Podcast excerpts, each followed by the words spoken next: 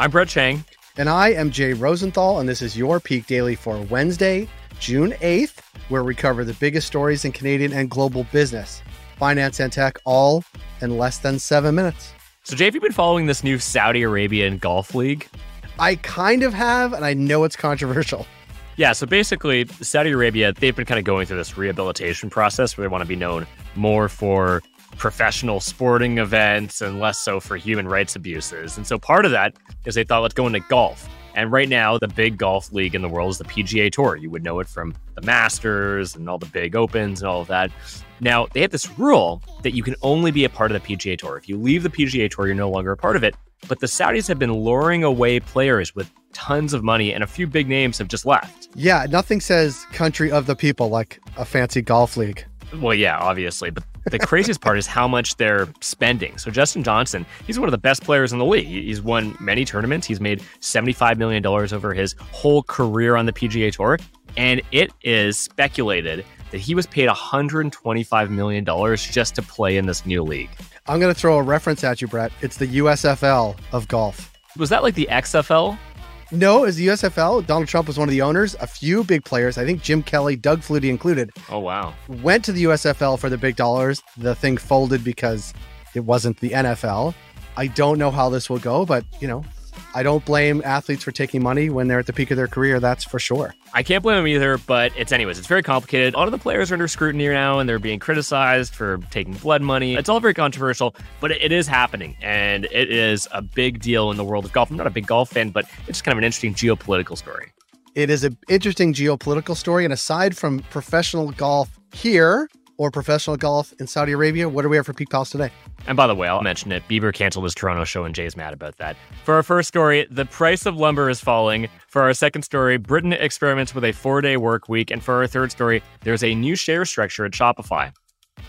For our first story, almost everything is getting more expensive these days, unless you're in the market for some lumber. Brett, I am in the market for some lumber. Ironically, I never thought I'd say that, but what is driving prices down?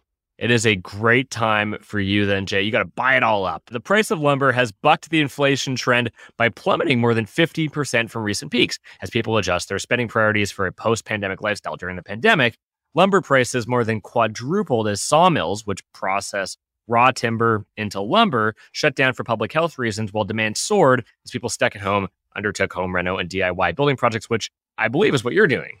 It is, but just a little delayed, which seems to be working in our favor.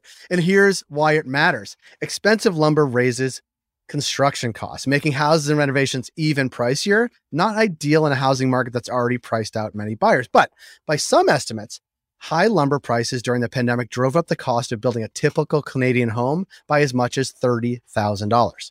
That's crazy. Maybe you should just like stockpile a bunch of lumber, hoping it goes back up. In terms of what's causing the collapse, well, it's basically more holidays and fewer home renos now that people are leaving their house and spending more on activities like travel, dining, and concerts.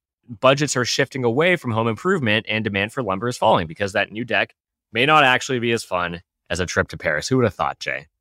and of course, higher interest rates. While housing starts are still going strong in Canada, higher interest rates have slowed construction in the US, reducing overall demand for lumber and pushing prices down. Single family home starts completions, and permits all fell in April as sales of new homes dropped over 16% in the US. This, according to a story in the Wall Street Journal. But don't expect lumber prices to fall back to pre pandemic levels just yet. Sawmills in Western Canada are still recovering from last year's fires and floods that knocked out highways and raised transportation costs. And now, with oil prices at record highs, costs for lumber producers are still greater than they were in the before times, the pre pandemic era. For our second story, for thousands of workers across Britain, Casual Fridays, they just took on a whole new meaning. Jay, what's up with this four day work week experiment? Well, from fish and chip shops to big corporations, more than 3,000 workers across 70 companies will work 80% of their hours for 100% of their pay as the world's largest four day work week pilot. This, according to a story in the Washington Post. That sounds pretty good to me. So, the pilot's organizers include not for profit, focused on the four day approach, who will work with researchers to explore how a shorter work week affects company performance and productivity, as well as employee turnover and overall well being. Now, this is nothing new. Debates over the length of a work week have gone on for close to a century. In 1926, Henry Ford led the charge to adopt a five day work week, down from six, and labor unions started to push for a four day work week around the 1950s as the next logical step. Some countries like Belgium allow workers to condense their work weeks into four days, provided they work 40 hours. You just have to work a longer day. But the British pilot will see companies give workers a full day off for the same pay, while aiming to meet the productivity levels of a five day week. Now, we've got a bit of data about how this might turn out. Work weeks reduced by few hours in Iceland have resulted in happier workers with steady levels of output. Gallup research found that less work generally increases worker well being and reduces burnout, but can worsen the productivity of some. And that takes us to why this really matters. More companies recognize recruiting top talent means offering a high quality of life which, by the way, sometimes just means having a life. But those that reduce hours will have to ensure workers are using their reduced time efficiently to keep salaries competitive. But let's keep this in perspective, Brett. Governments would have to mandate a four day work week to limit the competitive advantage of companies working five days, which is unlikely. Plus, a Sequoia survey found 90% of employers have no plans to adopt a four day work week anytime soon. And we are sticking to our podcast, which is five days, Brett. We might even go to six, Jay, but don't tell anyone. We're bucking that trend. and for our third and final story. Shopify shareholders have voted in favor of giving CEO Tobi Lutke a special founder share that entrenches his control of the company. This and a story in the Globe and Mail. Brett, what does this actually mean for Mr. Lutke?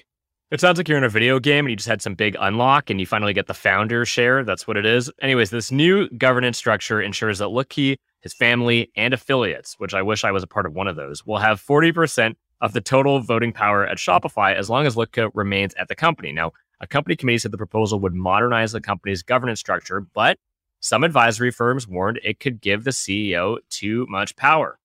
I think that's the actual point. Opposition voices came out of the woodwork with some analyst reports calling the proposal inappropriate or downright not in the best interest of the company or its shareholders.